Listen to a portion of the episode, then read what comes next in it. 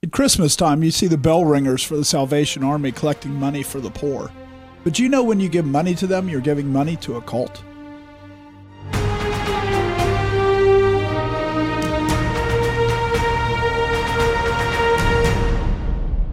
Welcome to The Conquering Truth. I'm Dan Horn. I'm Jonathan Sides. I'm Charles Churchill. And I'm Joshua Horn.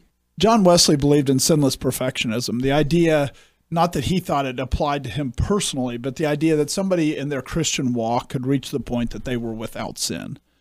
And this idea stayed around for a while with Wesley, but then it kind of died out. And then it, it revitalized during the Second Great Awakening in the mid 19th century. And with the Second Great Awakening, there became this idea that that people could become sinless. And one of the big driving forces that caused this to spread throughout the whole world was the Salvation Army. The Salvation Army believed that when you were witnessed to, you then became part of the, the Salvation Army, those who were saved. And then the Salvation Army would help you maintain the good works so that you would stay right with God, essentially. So it's very much teaching and practicing false doctrines but yet they do help the poor. So is it wrong to give to them because they have false beliefs? Yes, I think our point is in this episode is that yes, it does matter. It does matter if an organization like this has false doctrine. And it might actually be worse to give to an organization that has false doctrine than one that just simply is secular entirely. And we, and we use, you know, the word cult um, and but we're not looking to you know nitpick or be too particular because that word is a bit vague it's a bit ambiguous it's more of a derogatory term for a small religious group you know you know people call you know if, if you took look at the literal thing where it's related to culture a group that a small group that has its own culture well then christianity you know Orthodox Christianity, that applies to it. Um, you know, and so certain you look at the list of what a cult is, and certain elements of that apply to the Salvation Army, and certain don't. But the point is that they're uh, that they have core doctrines that are heretical, and that that's what we're going to be talking about. We're going to be going through specific doctrines that they hold, and they say, and read the quotes from them that are her- heretical. And I think fundamentally, when you go back to it, the issue with John Wesley and the issue with the holiness movement is it shifted it from being about God to making it about man.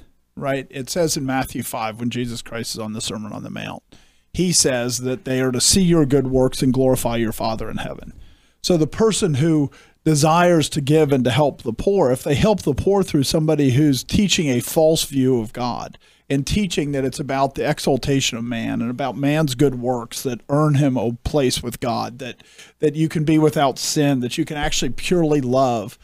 If you're teaching all these things, then then that good work that you think you're doing of of helping the poor, in the end, it's not about people seeing your good works and glorifying your Father in heaven. It's about the glory of men. And so to do that, God doesn't say that's a good thing because it is supposed to be for his glory. I mean, it, it, when you think about this scenario, the, it's a really relevant passage to go back to what Jesus says in Matthew 6. He says, Take heed that you do not do your charitable deeds before men to be seen by them. Otherwise, you have no reward from your Father in heaven. Therefore, when you do a charitable deed, do not sound a trumpet before you as the hypocrites do in the synagogues and in the streets, that they may have glory from men. Assuredly, I say to you, they have the reward. But when you do a charitable deed, do not let your left hand know what your right hand is doing, that your charitable deed may be in secret, and your Father who sees in secret will himself reward you openly. So we have a really clear passage that just is supposed to give you the framework for how you do charity. And and in many different ways Jesus is coming at it and saying, don't do it to be seen by men. And so when you've got somebody who has an organization that is a charitable organization that kind of really seems like it's done to be seen by men, you've got to put it up against this passage as a mirror and see how it, it lines up. And Booth, who was the founder of the Salvation Army, I mean, basically his his view was is that you you feed them because by feeding them, then they'll listen to the gospel and because he believes that it's by the strength of man that people are saved, well, the first thing that you have to do is get their attention. So his charitable works, and I think the Salvation Army has somewhat moved from this, but his charitable work, the whole point of it was for the char- charitable work to be seen by men because he thought he could then talk them into heaven. And so if they didn't see the charitable work, then it wasn't it wasn't worth doing. I mean, and we should recognize how much this has affected our view of what charity is. How much, I mean, when we think about what a charity is, when we think about what a, a charitable work here is, I mean, we've been really affected by organizations like the Salvation Army that have very specific theological beliefs, and they've sort of shaped the American idea of how you do good works and even how you do Christian good works, even where there may be people who don't think of them as a Christian organization, even though they have Salvation Army in their name. But in the end, we do think of this as a very, even the unsaved would think of it as a moral thing. How do you do moral things? How do you do them in the world? What's their purpose? And there's a part of it where we've kind of drawn this separate, we, you know, we've, we've really separated things from theology in our mind, and theology matters. Theology drives the world. And so I think it's important to examine that and to actually ask it because scripture actually says very clearly. I mean, this verse here says there's a way to do charitable deeds. And so scripture should obviously be the thing that we look to to ask how should we think about that as Christians? And I think we should acknowledge that not everything about them and not all their theology is negative. Like I was reading an article attacking the Salvation Army from some sort of like communist group or something, whether they called themselves that or not, and they were saying, you know, it was horrible. They were they were not attacking the rich. They were they were saying that the poor have to work to provide for themselves if they're able to. And like those are actually good things and those are biblical things. So it's not all that of their theology is bad, but the the parts that are bad are are serious, right. um, and and also you know if, in isolation, you know feeding the poor. If if you take that in isolation, like sure that can be a good thing, but if you look at you know what's the gospel they're pushing, then then we run into issues. And if you look at them as a as a political element or something, they've made all the right enemies. You know, they're they're socially on the right sides of things. So there's reasons you would want to be sympathetic with them or want to be sympathetic with them at least when they're coming under certain kinds of attack. Right. Or at least until recently because they were they did get attacked a lot because they were you know they had a pretty conservative view of uh, marriage and um, you know premarital relations and but but recently they've changed a lot. They've they're like pro LGBT. They have like a, a homeless shelter just for transgender people. So like they they were like a in I forget how many years ago, but they they were like getting attacked all the time, and then at a certain point they just completely crumbled and went over like full like liberal and like advertising that. Heavily. Well, they're classic conservatives, right? Conservatives say you keep what is the status quo, and so they are conservative. They're not Christian; they're conservative. And so once the status quo became just like how many Republicans would say we're for homosexual behavior, we're for homosexual marriage. Most Republicans would, so they're classic conservatives. That the the mores of the society change and they match it as opposed to saying what has God said, which they're willing to reject. And they've always been willing to reject it. Right from the beginning, they were willing to reject what God said because they don't see what God says as authoritative. And you do have an issue that, that, charitable deeds that aren't done for the glory of God are are worthless, eternally speaking. Um, and even if you're putting God's name in your spiel, it doesn't mean that it's truly for the glory of God. And if it's a God that is a God that is a, from a false gospel, then it's not the true God, and and it's not bringing glory to God. In fact, it's stealing glory from Him. Um, and and it and I would I would say that it's even worse than to say you know we're just people who like helping others. I mean that it's worse to say we're for a God that makes you perfect in this life.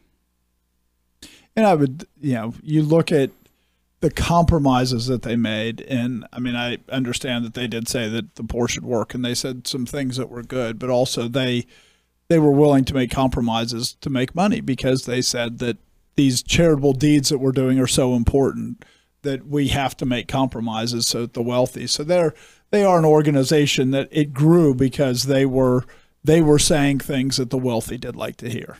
I think there was a quote from him. I don't remember that the Booth, William Booth, the founder of it. There was a quote from him that was something along the lines of, you know, an, uh, a charitable organization can never upset its donor class. Like, well, okay, yeah, if you're, especially because you're a, in some form a church, to say we're just not going to address the sin and ups, to upset a certain group of people. I mean, that is a pr- pretty horrible statement. I mean, most places that you look that have you know denominations that are found on the holiness movement. I mean, it's listed as a denomination. It is a Christian denomination, just like the you know the Nazarenes and these other groups that are all going back to the same thing and the same. They all sprung out of the same false doctrines, and so to say we should say they're a denomination. That's what they consider themselves. Yeah, and we might know of like you know the Salvation Army, like shelters, the Salvation Army thrift stores, but like they actually have I forget the term for it. Citadels.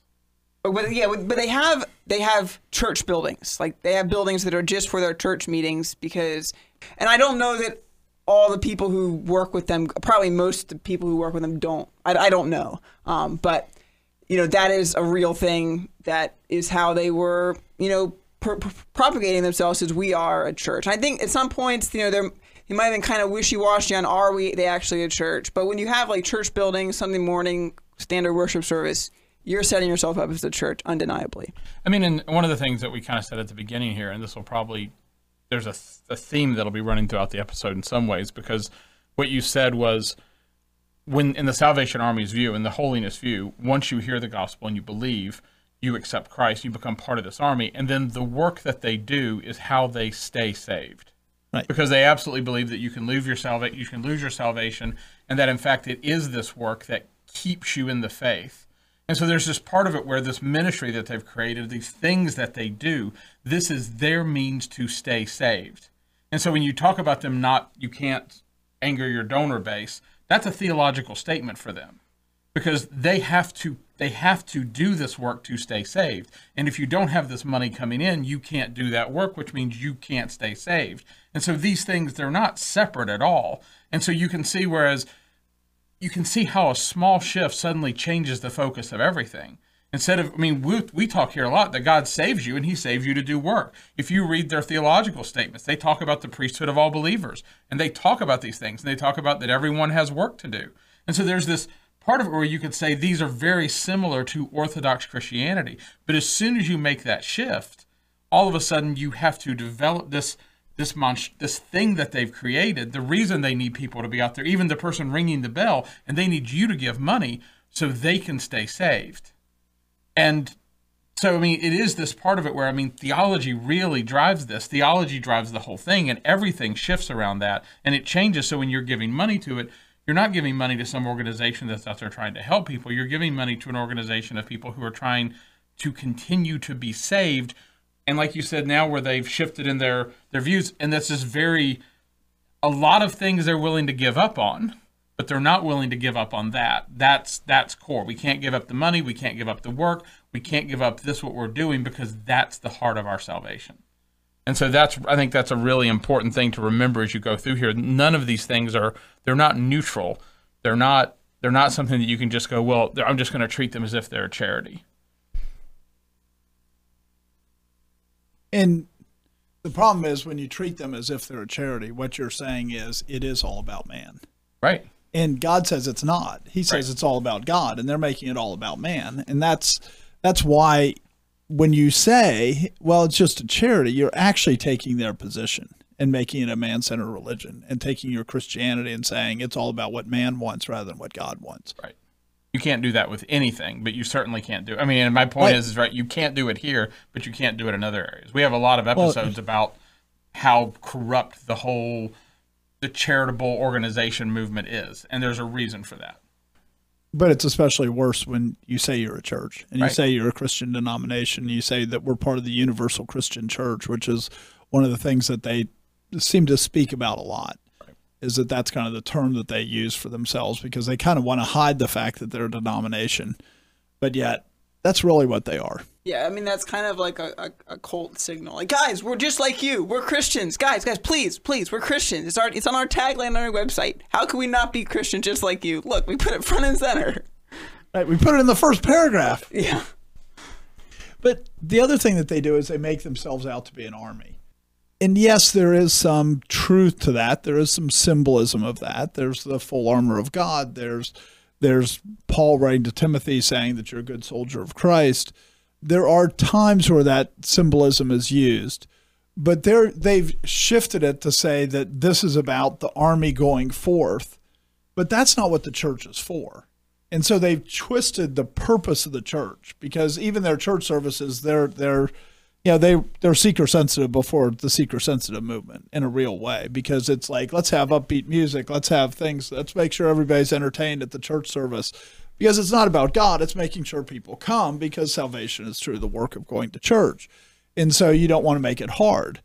And so it's not that much about doctrine, it's much more about rah rah, you know, have a good time, those kind of things. Hmm. As opposed to what the Bible says the church is supposed to be about.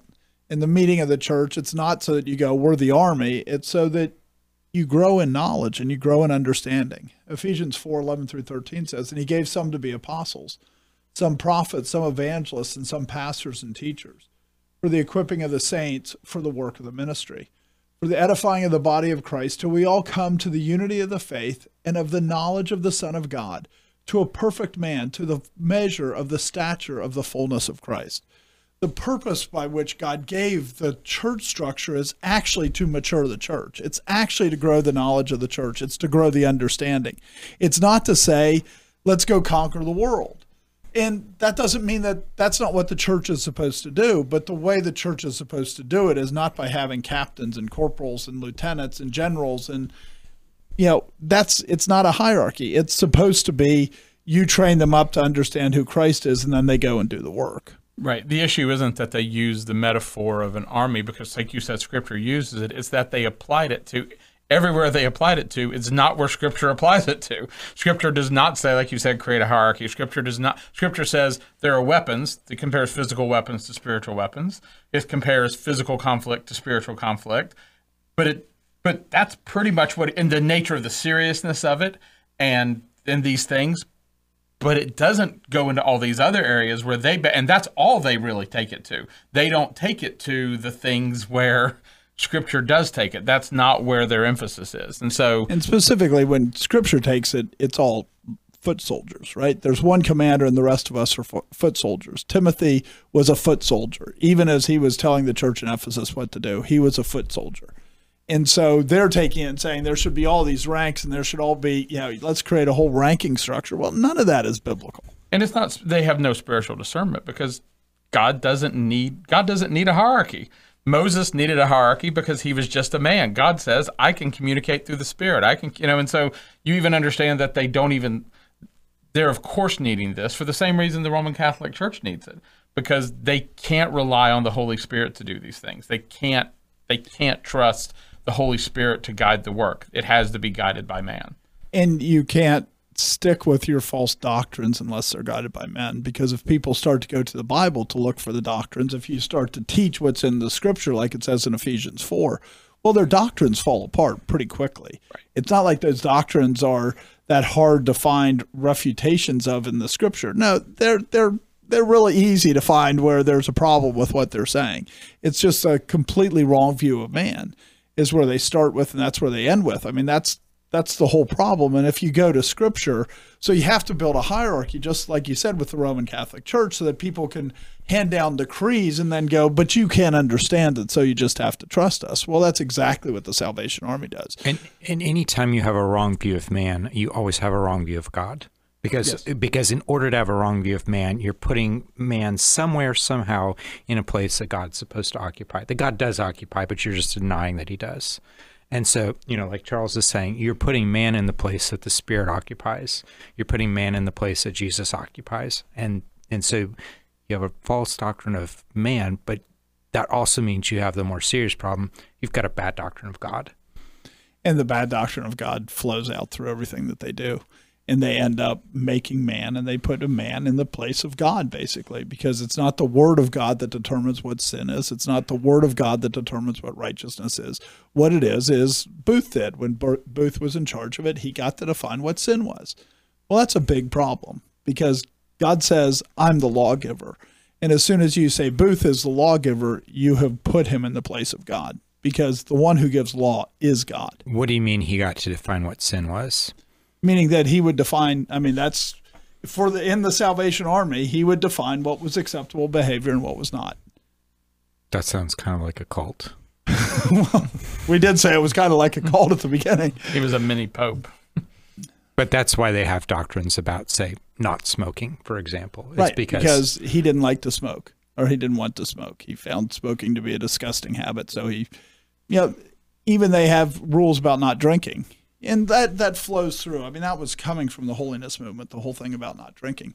But I mean, the Salvation Army even admits that it's not biblical. that that's not what the Bible teaches, but they still hold you can't drink because Booth said you can't drink. And and he said it because of holiness. I mean, he claimed it was He because said it because holiness. because of holiness and and that holiness movement goes back and reads John Wesley's writings and John Wesley said that that you can't drink alcohol. So I mean it's just them all repeating one another and they're all just, just they're just worshiping men. Right. And that's why they have these positions. And they even admit they're not biblical, but they're saying that we're the lawgiver, not God. And God can't be the lawgiver. Jesus Christ says John the Baptist came neither eating nor drinking, and you said he is a demon, and I come eating and drinking, and you say I'm a wine bibber and a glutton, right? I mean, and then they say we're going to be holier than Jesus. Right. I mean, so we want to go through uh, a few of their, their doctrines and what even what they're saying about their doctrines. And uh, the first one we have there, I think they have twelve like main doctrines, and uh, this is number nine. We believe that continuance in the state of salvation depends upon continued obedient faith in Christ. Part of the problem, though, is that it's not obedient faith in Christ. Part of the problem is that that it's really obedient faith in Booth, in what the Salvation Army has determined what is sin, because they don't hold that that the Bible tells you what sin is. They hold that that basically anything that's unloving is sin, and then they define what love is, which means that they're the lawgiver. And so when it talks about continued obedient faith in Christ, they can go, well, you get thrown out because you smoke. Well, is that obedience faith in Christ or is that obedient faith in Booth? And I mean, anytime you set up works-based righteousness, you you don't end up defining works according to how God defines them. You'll end up coming up with some other standard. Right, because that always leads to damnation, right? But I mean, It you- to condemnation of everybody. You realize though, you just you this is one of those good cases where it the the tiny little words matter because this is so close to sounding orthodox that you just change a few things. I mean, we do we believe that a sign of somebody who is in a state of salvation is that they are obedient to Christ. You know, it, we would say that if they're not obedient to Christ, that that's a sign that they're not saved. But what we don't say is that staying in that state of salvation is somehow or other dependent on a continued set of works that they have to do. And, unless you think this is worded poorly, I mean, in this section in Doctrine Nine, I mean, the Doctrine Nine section in their uh, Handbook of Doctrine, they say very clearly that they believe that you are always free to depart. That Christ gives freedom, and that freedom includes the freedom to depart from the faith. And so, I mean, and they're very so they're very explicit that you can lose your salvation. You can lose your salvation volitionally. And so, when they say that it requires continuance, it depends upon continued obedience, obedient faith in Christ. They don't just mean that it's manifested that you were not saved. It's manifested that Christ had not saved you. This is very different from perseverance of the saints. This is a this is an this would be one of the Arminian positions that you can lose your salvation. And a lot more clear, I think, than Arminians would typically Yes. say. Because normal, I mean, normally Arminians would kind of would not say anything anything close to this. You know, even you know, you also have Catholicism, Roman Catholicism, where they also have works-based righteousness, and and I don't know that they say it necessarily this clearly either. I mean, this is very clear that like you to be saved, you have to you have to do works, and and and it, it is dependent on your works. That that's where your salvation is coming from. Right, Roman Catholic isn't nearly that explicit. They go, it can be dependent on your parents' work. You were baptized, so therefore you're saved. As opposed to this is this is dependent upon you doing the work. And so it's very it's very explicit, and it, and it goes back to the holiness clubs that that uh, that Wesley was doing in Oxford. This was the view where you come in and and Wesley didn't talk about needing the Holy Spirit. That wasn't until much later in life when people are going, "What about being born again?" That he ba- went back and rewrote his history and said, "Oh yeah, I was born again years ago, decades ago," when he didn't talk about it then at all. And it was all you get right with God through your works. And so this was very much coming out of a revival of Wesleyan doctrine. and taking it beyond even certain things that Wesley said. I think. Oh yeah, I mean, in terms of sinless perfectionism, especially, is that that uh, Wesley more held it out as a possibility, and you have in the holiness movement, you have people, you know, like Charles Finney, who said, "I haven't sinned for 13 years." I mean, they they were very explicit that sinless perfectionism, and then they even come to the point where they say that the second baptism of the Holy Spirit makes you sinlessly perfect. I mean, they they like change it to to go far beyond where Wesley went. Not necessarily inconsistent with his logic, just right. they just took it to further to the to the consequences of his logic. And the Salvation Army says explicitly that there is no guarantee that you will attain that you will attain this state. They will say that even those who attain that state, they may still sin some, but that you cannot say that a person, you cannot deny that a person can reach that state where they will no longer sin. And so they're, they're, that's the line they're absolutely clear on is it is absolutely possible for a person to get to a state where they will no longer sin. And so they're, you know. And of course, we know the Bible says something very different you know, in 1 John 1 8 through 10, it says, If we say we have no sin, we deceive ourselves and the truth is not in us. I mean, it's very clear. If you say you have no sin, and they're saying somebody can have no sin, well, their teaching is completely contrary to Scripture. We say we have no sin, we deceive ourselves, and the truth is not in us. We confess our sins, He is faithful and just to forgive us our sins and to cleanse us from all unrighteousness. If we say that we have not sinned, we make Him a liar, and His word is not in us. John is being as explicit as possible about how you have to deal with sin and how you have to see yourself as a sinner and how you have to recognize that you continue to sin and that that God is the one that has to clean you of your unrighteousness, which is completely different than their doctrine 9, which is saying that their works can clean them. You know, on this verse they're saying that it means that no one can say that they ever sin. But like what that is is just rewriting what the passage says because it could easily say if we say that we had no sin but it says if we say that we have, meaning currently have no sin, right. which just, you know, they just rewrite that and, and ignore it. And what it requires is, in practice, it requires a person to redefine their sin. You know, I mean, and it requires you to, I mean, and, and understand, I mean, this is, these are things that churches argue over all the time. I mean, today there is much more of a prevalent view that all Christians sin greatly no matter what that their sin that that the Holy Spirit really doesn't break the power of sin. That's much more the prevailing view today.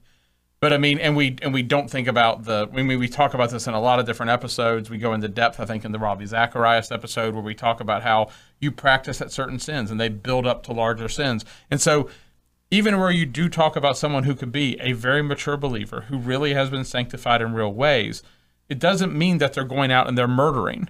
It doesn't right. mean that they're going out and they're committing adultery. Paul could, right? No adulterer will inherit the kingdom of God. Right. Don't be deceived. But they can be doing small sins and doing. I mean, they can be looking at a woman to lust for. Right, and they can they can do small sins in a way, and those can and they can be doing those things and they can see those things and needing to be repent from those. How about they are?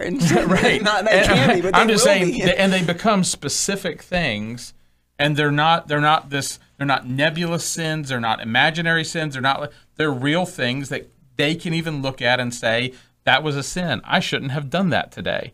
I should not have done that. That was wrong. And this is something the church argues over constantly. It is a. It is fundamental to Christianity to understand sin because without understanding sin, you don't understand what Christ came to do in the world.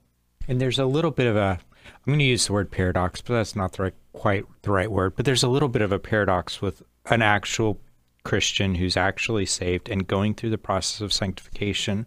And as they go through that process of sanctification, they do sin less. You know, this is what we believe that the Holy Spirit does. They right. they, are being conformed to the image of Christ. God they sin less that. as they're being made perfect. No, not not as well. Yes, but perfection doesn't happen till heaven. You know, mature.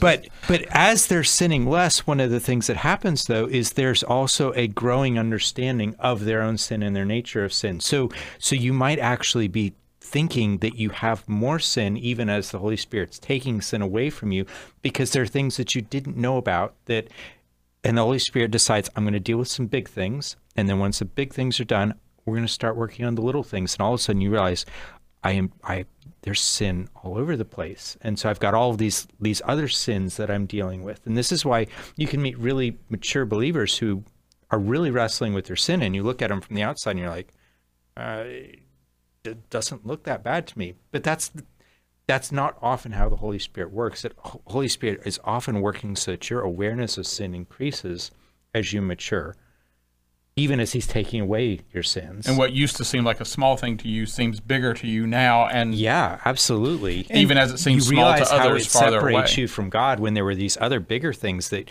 you saw those as your impediments. But you look at what the Salvation Army does, and they teach the opposite in real ways. They go, as long as you're doing it out of love, it's not sin. Well, if that's your position, as long as you do it out of love, then you commit adultery because the person's lonely. Well, I was doing it out of love. So what they do is they keep redefining sin so you sin less in your own view of your sin because you're saying I'm doing it right you start to make the excuse that the reason that you do everything is because of love. And, And- then all of a sudden you can do whatever you want because you say at least I'm doing it out of love. And again, when you're redefining the sins, you're also redefining the righteous things. You've redefined love in that circumstance. Right. That is not God's definition of love. It's And so their sin is hatred. decreasing because they're redefining sin, so that it's not really decreasing, but their view of it, they're seeing it as decreasing. Because I mean, we kind of have two, you know, heretical doctrines here that are really tied together. I mean, we read the one that was works-based righteousness, where you your, your salvation is dependent on your good works. Then you also have um, the one of sinless perfectionism, which is the Doctrine 10 in their 12 doctrines. We believe that it is the privilege of all believers to be wholly sanctified, and that their whole spirit and soul and body may be preserved blameless unto the coming of our Lord Jesus Christ. So this is the idea that there is a state. I don't think they're saying that all believers are in this state, but there is a state that believers get to, whether it takes a long time or could take a shorter time, where they stop sinning and are now perfect. And it's accessible to any particular Right. believer. Right. Anybody that works hard enough can Yep. can achieve that state, is their view. Their view also seems to be tied to the second baptism of the Holy Spirit, that that makes you perfect. So they also, in the end, they're making it so that you're you're controlling God because if you desire it enough, that somehow the Holy Spirit has to act. I mean, they, you know, when you come up with these doctrines that are false, you have to create all these structures around them that that just get to be more and more wacky, just more and more out of out of order. Because the reality is truth holds together and falsehoods they just spring and produce more falsehoods. So you keep getting more and more confusion in their doctrine. And this is where we're saying that, you know, they are um, redefining sin. Because you could believe in works-based righteousness without redefining sin, but you can't believe in Christian perfectionism without redefining sin. Because if you say there are people who are not sinning, well, the Bible says everyone sins, and no one in this life stops sinning entirely. So that means that now the sins that these quote unquote perfect people are doing, they are defining them as not sin.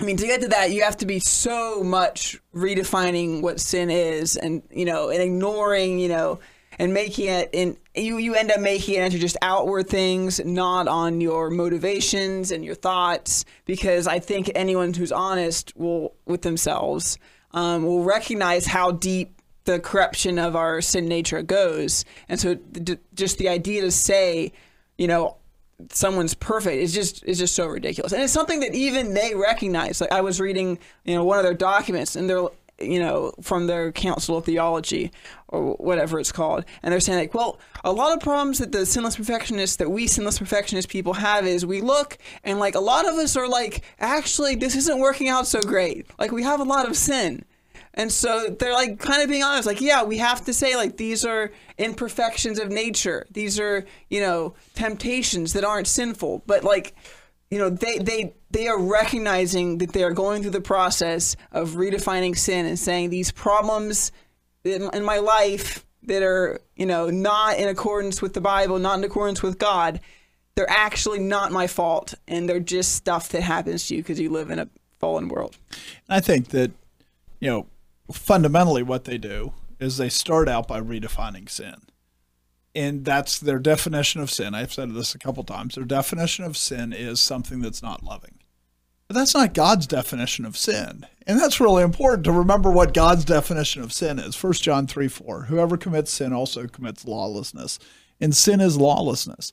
When they say you don't need to care about, you don't need to obey the commandments of God, that is sin. You're lawless. That by definition, it is a lawless organization. And because they have, it's a completely lawless organization from the sense of God giving a law, which means that now they're to the point that Booth gives a law or the current, you know, general gives a law instead of God giving a law. And so it's all sin, and yet they're trying to make distinctions of some sins are acceptable, some are not. When the reality is because they've rejected the idea that God gets to tell them what to do, it's all sin. I mean, and when you made the statement that they redefined sin, and then God says that sin is lawlessness, and you said they, they use as a replacement the definition of love. The problem is, is love and sin and lawlessness are all tied together. Because when you ask Jesus what's the greatest commandment, the greatest commandment is to love God and to love your neighbor. And then he says, on this hangs all the law and the prophets. So Jesus says, you want to understand sin? Sin is lawlessness. You want to understand love? Love is fulfill is is the fulfillment of the law, is actually doing it and keeping it and doing these things is loving your neighbor and, and the law is not against any of these things. And so there's but you should we should also understand that this is a common thing. Most people, the most offensive thing, I don't know, most offensive. One of the most offensive things you can tell people is that they don't understand what love is because everybody feels like they understand what love is. And so it's a very powerful thing for it's why cults do this. It's why false teachers do this is they look at you and say all you need is love, but then they don't tell you that the law is not against the love of God. And so they they they push love over into your court and they go you get to define love and you get to judge yourself or in Booth's case I get to define love, but in the end they they want to play with something that isn't tied to God's law. And God says, nope, it's tied together. You cannot separate if it. you live in a world where love is just a feeling and feelings by nature are subjective and then you build a doctrine off of that then it's going to be plato But but Booth did try to make them objective, which is Right. really really confused, right? But as soon as you put a hierarchy in place, all of a sudden you're going to create this this objective thing that's really based on a subjective view. But you know, it's unloving to smoke a cigarette. Well, why? Because Booth didn't like cigarettes. You know, it has nothing to do with with any definition that makes any sense. right. I mean, it's important to remember what it says in Romans 13. Owe no one anything except to love one another, for he who loves another has fulfilled the law. For the commandments, you shall not commit adultery, you shall not murder, you shall not steal, you shall not bear false witness, you shall not covet. And if there is any other commandment, are all summed up in this saying, namely, you shall love your neighbor as yourself. Love does no harm to a neighbor, therefore, love is the fulfillment of the law every commandment that God gives is summed up in how to love your neighbor. That's why he gave the law is so we can know how to love our neighbor. And they're saying, no, just love. Well, you can't do that. We need to know how to love. And God says that's what the law does is it tells you how to love. It doesn't give you the ability to love. Nobody is made righteous by the law. Right. But it, what it does is it shows you how to love. And yet Booth goes, reject that. The holiness movement, not just Booth, but the whole holiness movement basically goes, well, reject that idea that God gets to tell you what to do, that God gets to tell you what's righteous, and instead come up with your own and you'll just call it love, whatever you want to make your own law. I mean, we've we recently recorded an episode on Mormons, and this and both that I think we've talked about. Both of these things rose up after out of the Second Great Awakening, and it's really important. I think in that episode we we mentioned specifically that there's this part of it where the God's doing these things in the world, and people don't want what God actually has, and so they're interested in different things, and there are people who are selling them different things, and we should just understand the holiness movement was no different. I mean, we're going to talk at some point about Finney. We're going to, I mean, there's there's a whole bunch of things that rose out of good doctrine, good teaching, and actually the work of God going on in the world. And in the middle of that, there are these things that are rising up that have persisted for a long time. Some of them because they started off with, I mean, there was solid doctrine, and they were actually leveraging that solid doctrine to give them stability and give them strength. I mean, so it's really useful when you look at this just to understand this is the nature of the world is when the church is teaching and the church is preaching,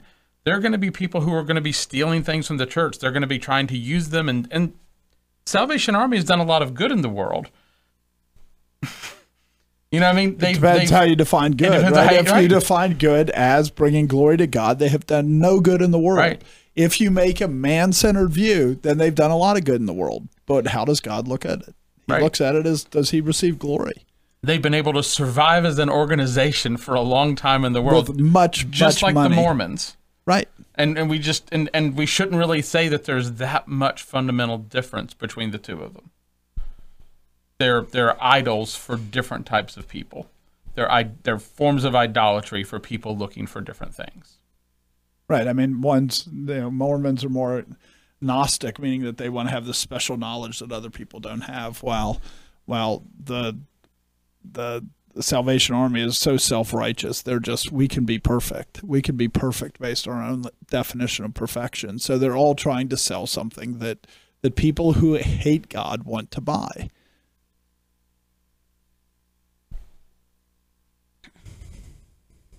So I, I was having a little trouble finding a really clear quote from you know William Booth um, on sinless perfectionism, and he had a book on it, but I couldn't find it online. It, it probably is out there somewhere. But I did find a quote uh, from his wife that talks about this, Catherine Booth. And and another thing um, that that they did a lot of, I think, is.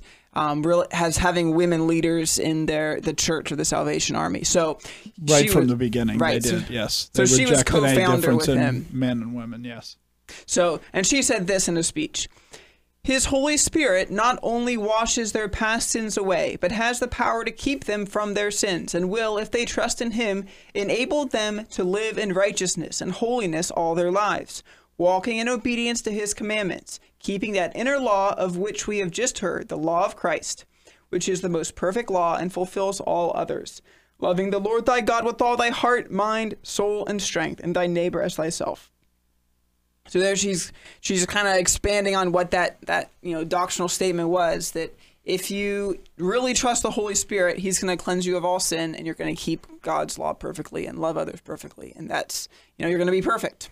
I mean, there's a part of it where when you if you read that and you go, well, that's pretty much just matches the verses you guys just read out of Scripture.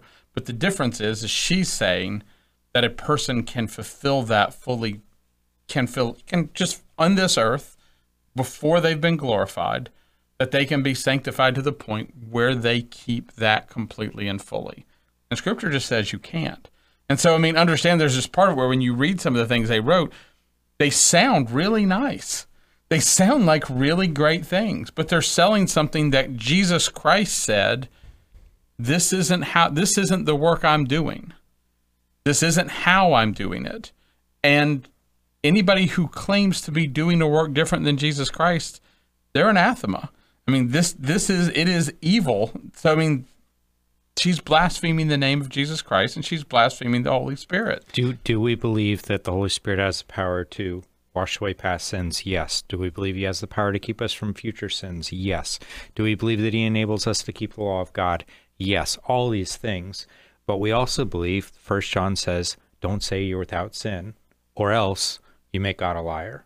We also believe when Paul says that my my flesh is at war with my spirit, you know, that there are things that are going on that as long as we are in this body that is still corrupted, that sin is there and it's something you have to continually fight against. And that first John verse is is very clear. I mean, there's not many things where the Bible says if you say this, you are not saved. That's and that's one of them. If you say you have no sin, the truth does not abide in you. You are not saved. Um, and and that's something that you you you get in this Christian perfection. And I don't know if Booth claimed that, but you know, if if he's the head of the church that believes in sinless perfection, and he's not perfect, shouldn't someone else be the head of the church? I mean, so, and it's and it's just really clear. And one of the reasons why people embrace the perfectionism or the entire sanctification is that they were looking at real issues in the, the church of the time where you have you know anglicanism in england everyone's a christian but yet a lot of people are living really wicked lives so they it does have the appeal that they're saying actually when you're saved that means something and you don't live like everyone lives. You can't get drunk every day and call yourself a Christian just because you got baptized at the church when you were an infant. And so they do have that, you know, um, that that stand against a real issue in the church. But then they take it so far that they end up going back and saying sin means nothing, and that you know you can you can be have a life filled with sin and say you're perfect. And you look at Wesley and what he was trying to to do when he started the holiness clubs was he was trying to deal with that issue. The problem is he dealt with it the wrong way. He didn't say what Jesus Christ said in John 3, which is you must be born again. What he said instead is that you can come up with a list of practices and if you do those practices you'll be saved. Well, that's not what the Bible says. It never says that. It says you must be born again. And so they rightly identified a problem. Wesley did the the holiness movement. They rightly identified a problem, but they didn't. They ignored the biblical solution. The biblical solution is you people aren't Christians. I mean, and, and they were trying to, and you look at this, how this plays out in, in the Salvation Army, guaranteed having this second blessing and having the state where you reach certain levels, it's going to be, part of it's going to be, you're going to have your worker bees and you're going to have your people who want to go up in leadership. You're going to have this, I mean, and it's the sort of the same issue that the evangelical church today sort of fights in a different way, where we talk about there's a lot of unbelievers in the church. And so we want to make, we need to make an argument for, how there can be people who get saved who don't seem to have any change in their life, like you're talking about, not necessarily going out and getting drunk, but sometimes, depending on what church you're in, depending on where you are, that might be what they're doing. And then there's others who seem like they actually have some form of holiness in their life. And how do you describe that? How do you explain that?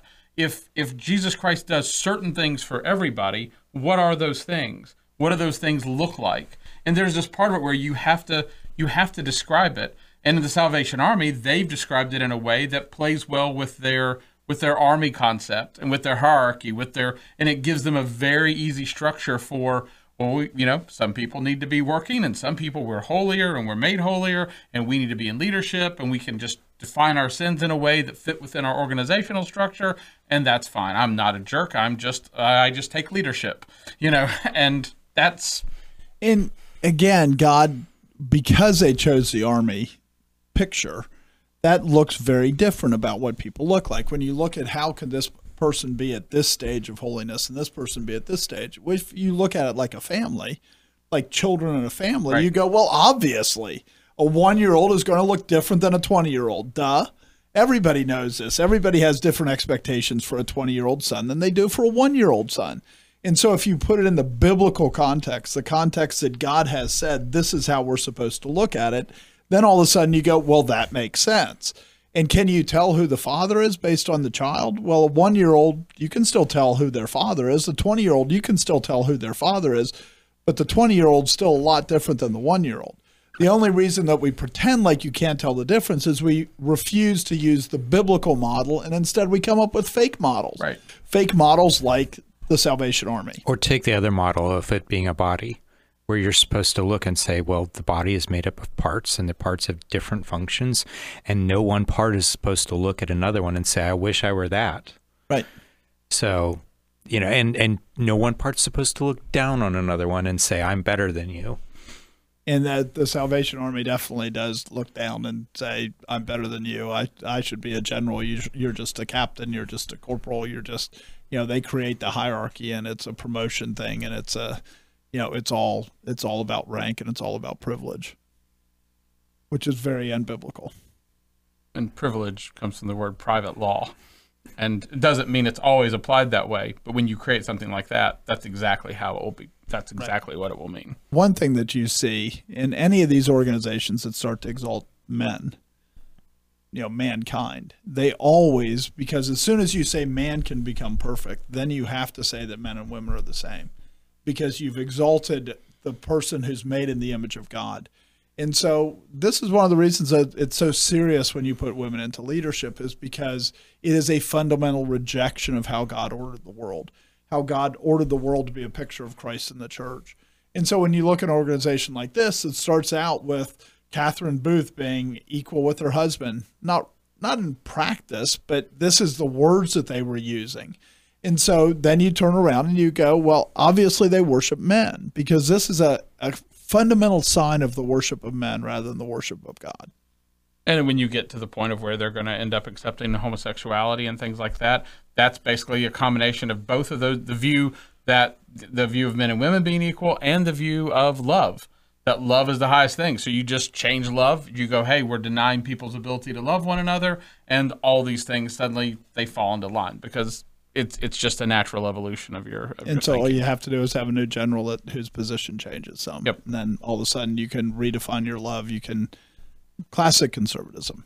The new standard is whatever the whatever was was adopted five years ago. That becomes the new standard. That's what that's what conservatism is, and that's what the Salvation Army is. They're not Christian in any sense. They although they claim to be. Instead, they're just conservative. Another of the distinctives of the Salvation Army that's pretty problematic is they actually abolish uh, uh, the Lord's Supper and baptism. And um, the Handbook of Doctrine explains it this way The religion of Jesus Christ is spiritual. Christ's words, rightly understood, include no command for the permanent observance of any outward ceremony. The fact that certain ceremonies were observed by some of the early Christians does not prove that all Christians ought to observe them, for even the apostles did not understand all at once the spiritual principles of Christ's kingdom. Sometime after they had been told to go and make disciples of all nations, Peter had to be taught that salvation was for the Gentiles. Sacraments are often a hindrance rather than a help to those who use them, and that they lead people to rely upon outward ceremony rather than upon Christ. And but if you notice there, they're quoting the Great Commission: "Go and make disciples of all nations." End quote. But if they had continued, it would have said baptizing them in the name of the Father, Son, and the Holy Spirit, which would have just destroyed their entire argument because Christ literally tells them to go out and baptize people. And but their argument is that you're just supposed to spiritualize all that. Sure, but but it, it blows their argument out because Christ says to baptize them, and then they go out and dunk people in water and is but, there but, not but, one kettle? Do we not all put coins into there? You know, I, I was thinking as you were reading that, I said before that, you know, that, that Mormonism was a Gnostic religion, that it was a special knowledge. But they're saying this is a Gnostic religion too, that they have this special knowledge that somehow they know that even though Christ said, make disciples of all nations and baptize them in the name of the Father, the Son, and the Holy Spirit, that he didn't really mean that, that that was supposed to be spiritualized.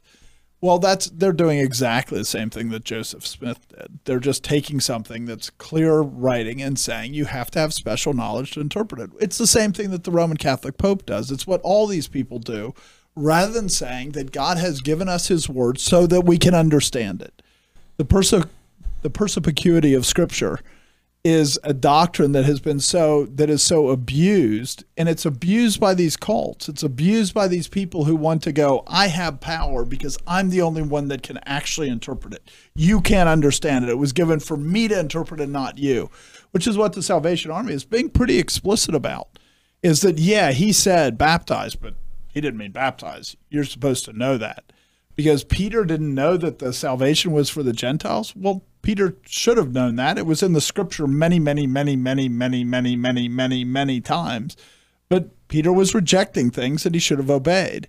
It wasn't that somebody came up with new knowledge that Peter somehow was supposed to, he couldn't have known it, which is what they're saying. They're saying that that Christ said baptize them, but he didn't mean baptize them. Christ said to do the Lord's Supper, but he didn't mean to do the Lord's Supper. That was just the naivety of Paul that was saying to do the Lord's Supper every week. No, Uh, that's that's just that's just completely different because there's nothing in the Old Testament that says this that you're wrong as opposed to Peter's correction was from the Old Testament. And the other issue is that Peter was corrected in the Bible by God and that was recorded.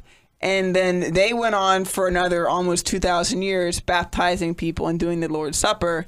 And it was never corrected until General Booth comes along and sets it all straight and uh, realizes that sacraments are often I, I mean, and this this is just rich on so many points. I mean, you talked about how they just stopped the quote short there, but then when Peter goes to the Gentiles, it's he's going to the Gentiles as oh, I guess these people can get baptized too because they get the Holy Spirit too. I mean, that bit from their from the Salvation Army's Doctrine Nine, where they say that your salvation is dependent on continuing in obedient faith to Christ, and then you come up with something like this, where it's like, actually, you don't have to be obedient in faith to Christ according to anything that Christ said to do. You just you, have to do it according to what we say he means. Redefine, you know, don't listen to what Christ actually said when he says, go baptize. Don't listen to Christ when he says, do this in remembrance of me. You don't have to pay attention to any of that.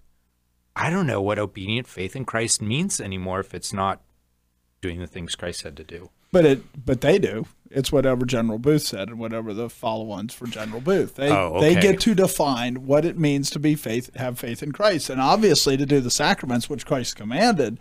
You don't do those because if you did those, then they're a hindrance. Instead, it's bowing down to the idols of of the Salvation Army, which is they get to make the laws. That's why I keep saying that those generals are put in the place of God because they get to say this is what faith in Christ looks like, obedience to faith in Christ because it's not from scripture. Because they say all the commandments of God are rejected. That the only commandment is love and now we'll define what love is. And again, they're identifying a real problem. I mean, you it is a real problem when people rely on outward ceremony rather than upon Christ, and that's been a problem for many, many, many years. But That was a problem with circumcision and the Jews. but it doesn't mean that therefore throw it all out and listen to the generals. And that's a really important point, right? Jesus Christ, when he gave the the sacrament of baptism, when he gave the sacrament of the Lord's Supper, it's not like he didn't know what the Jews were doing with. Uh, remember, he he wove the whip of cords and drove the money changers out of the temple. It's not like he didn't know how they can twist these things and make these things an outward show to pretend like they're righteous. He said, "You think your father is God, but your father, or you think your father is Abraham, but your father is Satan." It's not like Jesus Christ didn't know what they could do, and yet he still gave the commands. They're going, Jesus didn't really know, so he gave the commands out of ignorance. That's who they're assigning ignorance to, is Christ, because they're acting like they're smarter than Christ. It you know this last bit in their their quote here: sacraments are often a hindrance rather than a help to those who use them. In a sense, that's true. In a sense, that's biblical. Paul says you have to be careful. Some of you take the Lord's Supper, and because of that, are dead because you do it wrongly. I mean, that's really true. But the solution that Paul offers is not, oh, therefore, stop taking the Lord's Supper, stop practicing the Lord's Supper in your churches. It's a hindrance to you. The, his solution is get right with God. Right. That's the point of, yourself. of having this ceremony is you have an opportunity to say, how am I with God? Because this is a statement that I'm right with God. Right. The condemnation that comes with falsely taking a sacrament and abusing it and thinking, and looking at it with faith is prescribed by God. God God designed that to be something that he uses to purify his church. I, I mean, and if you want just the irony of this, they excommunicated themselves. It's an entire church that excommunicated themselves, Right. And and that's terrible. And I mean, big picture, it's actually kind of cool. But yet we look at them and we go, this is all normal. Because, you know, true Christians don't have that much discernment. And we really have a duty to have more discernment. We really have a duty to look and say, these people act like they're doing good works. They're saying that they're Christians, but are they? Is that what they hold to? Is that what they're teaching? Is that what they're actually, is that what they're, they're, are they, are they aligned with Christ? Are they aligned with God? Are they stealing glory from God? And we we have a duty to ask those questions instead of just going, yeah, but they're feeding the poor. Well, that's not enough. One of the things that happens, right, is that we should look at these movements and see they've really had effects on the church. And even now, there's there's issues with you know, like I went to Nigeria recently, and there's you know the idea that people are speaking in tongues. I mean, it's like they all think that this is holy and this is righteous. Well, these things actually flow from from the beginnings of these things where they go, well, you the second baptism of the Holy Spirit makes you perfect and sinless. Well, they took it and said, well, instead of making perfect and sinless, which is ridiculous because it's not true, the second one actually makes you effective. And so now all of a sudden you start speaking in tongues. Now all of a sudden you can heal people now. And so it's when we look at the modern Pentecostal movement, it is flowing from these type of movements and from the holiness movement. It's not like a separate thing. It's like we they see the falsehood of their doctrine, so they take it and they they try to correct it. But again, just like Booth did, they correct it in such a way that it gets worse in a lot of ways. And so then they make the Holy Spirit instead of about holiness, they start to make the Holy Spirit a joke and about these sign gifts and about doing a show so that everybody applauds them because they are still about the worship of men. Even though they're not worshiping men by saying they can become sinless, they're saying that men basically, you know, the people that have a, the special anointing of God, these are now the most important people. which isn't really any different than what Booth was saying. Yeah, I mean, we recently talked about Mormonism, and this is, uh, and Mormonism comes out of the Second Great Awakening melting pot of Methodism type stuff, and uh, the Salvation Army comes out of the same group. I mean, they, bo- you know, they they both had, you know, England versus America, but yeah. Right, but Mormonism also is pretty big in England until they tried to get them all to move to Utah. But they, uh, um, I mean, the, the, the Salvation Army also had a lot of the Pentecostal type things of like the really like like pretty wacky, you know, expressions of quote unquote the Holy Spirit in their meetings. So it's uh, it's all there's a lot of t- cross ties between all these groups, and they end up they end up going in different directions, but they they have a lot of the same core errors. Right. They end up getting a focus on certain things. And yet that they're still they all have this instead of going, What does the Holy Spirit do? What does the Holy Spirit do? What does the Bible say the Holy Spirit does? They kind of ignore that and they start to say it does all these things based on what their own preferences are. Instead of actually saying, What does the Holy Spirit do? Well, the Holy Spirit causes you to walk in the commandments of God. That's what the Bible says. But yet instead of that, they go, it makes you speak in tongues, it makes you heal, or it makes you sinless so that you have no sin, which the Bible doesn't say the Holy Spirit does. And so they, they take it and then they pick their favorite aspect where they reject the core fundamental orthodox principles because all them mean that you have to bow down before the living God. Well, all the other ones end up that you bow down before men. But we should recognize how much our churches change by these things that that flow out even as we reject the doctrine. Like this perfectionism, part of the reason part of what happens with the sinless perfectionism and that that holiness movement is you have a guy named Welch who goes, well, it's sin to drink, so therefore the Lord's Supper is sinful to take the Lord's Supper with wine. So then he comes up with grape juice and says you have to use grape juice because to drink it with wine is to drink the cup of demons rather than the cup of God. And so this is out of that same milieu. And we look at it now and we go, how many churches in America? Probably well over 90%, I would guess, if you don't call Roman Catholics churches. Well over 90% use grape juice. And where is that? That is from this sinless perfectionism movement. And and the reason for that in a lot of ways is, is if you're going to claim holiness and you don't have the power of the Holy Spirit, you don't want to mess around with things that have power. I mean, why? You know, I mean, alcohol is a thing that has an influence. It has a strong. You know, I mean, it, it it's it's easy to abuse. And God says, someone who's a Christian that they're not going to be overcome by this. They're not they're not going to be overcome by the world. And but if you look at it, you go, we have to. If we're going to make holiness to be here, then you better not have. If this thing has power and we don't have any way to defend against it, so what do you do? Is you outlaw the substance. You push sin over into the substance, the demon liquor, and these things. And like you said, I mean, it's it, it's all of these things flow from theology. They flow from how they think about the world. They flow from how you. Th- if you see there is no power of the Holy Spirit around you, then you better. I mean, it's why you know one of the reasons why Mormons do the same thing. No strong drink, not even coffee. They don't want. You know, I mean, there's this part of it where I mean, you recognize that we can't have anything that causes people to sin because we're we don't have any other means to fight against sin. or or let me let me try and rephrase that because it's not about the things cause, that cause people to sin. It's about where the location of sin is. You said it. You, you know Sure. you're pushing the sin out. But but part of that's just this the guilt that's associated with the fact that John is right in first John. We all have sin. Right. and everything that we're trying to do if you have a structure where you're going for perfection is figure out what can i do to minimize sin in my own life and one of the ways you can redefine sin is you can take sin out of you and you can put it in a thing and then you can blame the thing and you can distance yourself from the thing and not realize that it's your own black heart that's the problem Right. And what I mean by that is things that cause what look like very visible sins.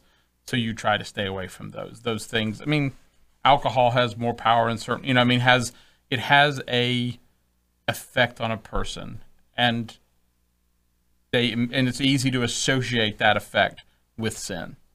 And I, in my thought though, as you're saying that, and not that I disagree with that, but at the same time, Jesus goes, washing your hands is the one that the Jews were doing, right? Because you have to wash your hands, because if you don't wash your hands before you eat, then you're sinning.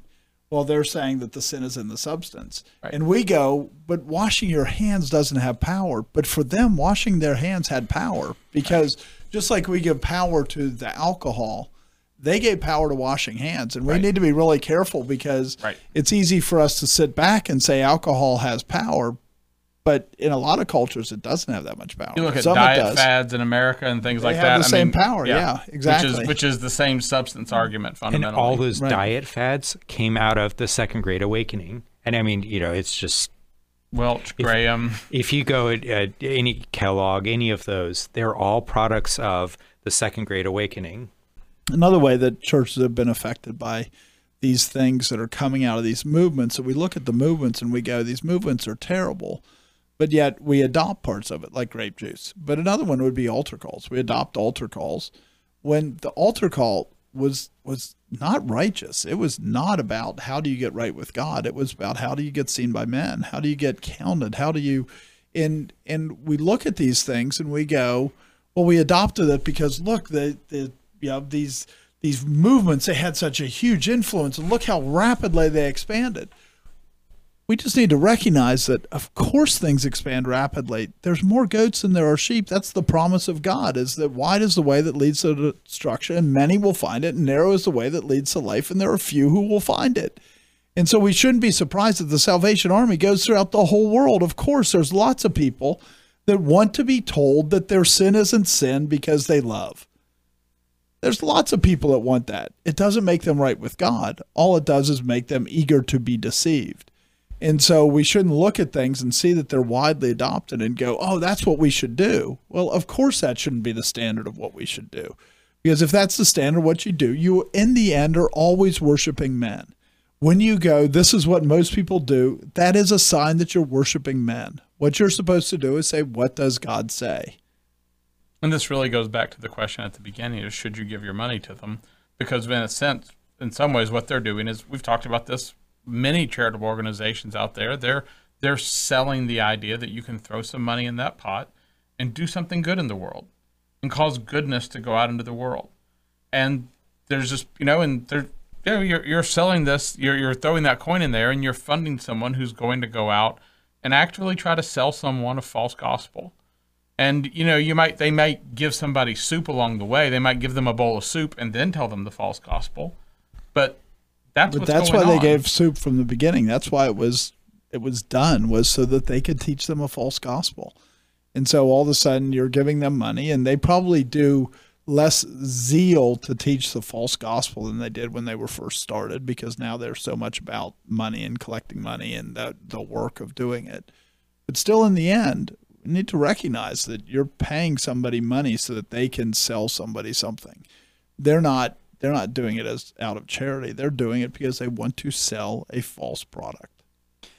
And one of the things that we talked about in those episodes you mentioned was that um, when you try to move charity to the government or try to move it to these, you know, nonprofit organizations, you're you're taking the duty that the church has and the individuals have and putting it in some other entity. Well, that Salvation Army is kind of an improvement at first glance because they are supposedly a church.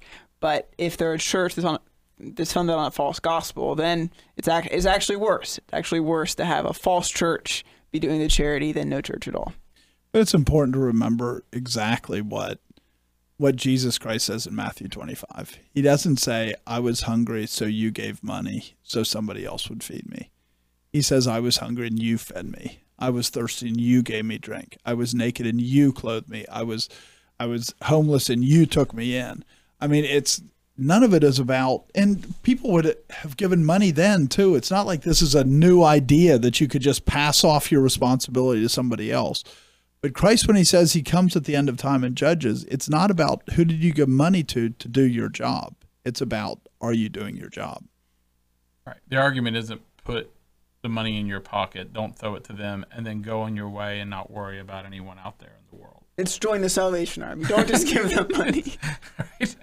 It's form your own cult. It's, but I mean, it, the answer is is maybe don't give the money to the Salvation Army and go, what would God have me to do? Who are the people that I should be feeding? Who are the people that I should be helping? Where are they? And am I doing those things? And if you do them, the God who does not need a hierarchy, the God who does not need a whole bunch of generals out there, will actually direct will direct you and will direct his servants to meet the needs in the world that he wants met. And he'll redeem the world and he'll do it through his atonement. I mean, you know, one of the things they argued in there, I think, is that denying sinless perfectionism was denying the work of the atonement. And that was in their handbook. And, and so there's this part of it where, but we've done an episode, I mean, specifically on the atonement. God gets to push the atonement out. God, the atonement that Jesus Christ did is going out in the world and it's destroying sin. And he's doing it through his means. And the question is, are you his servant? Are you his foot soldier? Are you really serving him? And that's what you should be. In this episode, in the episode on Mormonism, one thing that I hope that you see is cults always want to make themselves look acceptable to the world people who want to mislead and lead people away from God, they don't do it by disguising themselves as vicious, evil people. What they do is they disguise themselves as an angel of light. They say, Look, we're helping people, just give us money. But the question is, what would God have you do? How do you bring glory and honor to God's name instead of the name of men? Thanks for joining us. This has been The Conquering Truth, a project of Reformation Baptist Church. If you found this helpful, you can visit us online at theconqueringtruth.com and subscribe here or in your favorite podcast app. Thanks for watching.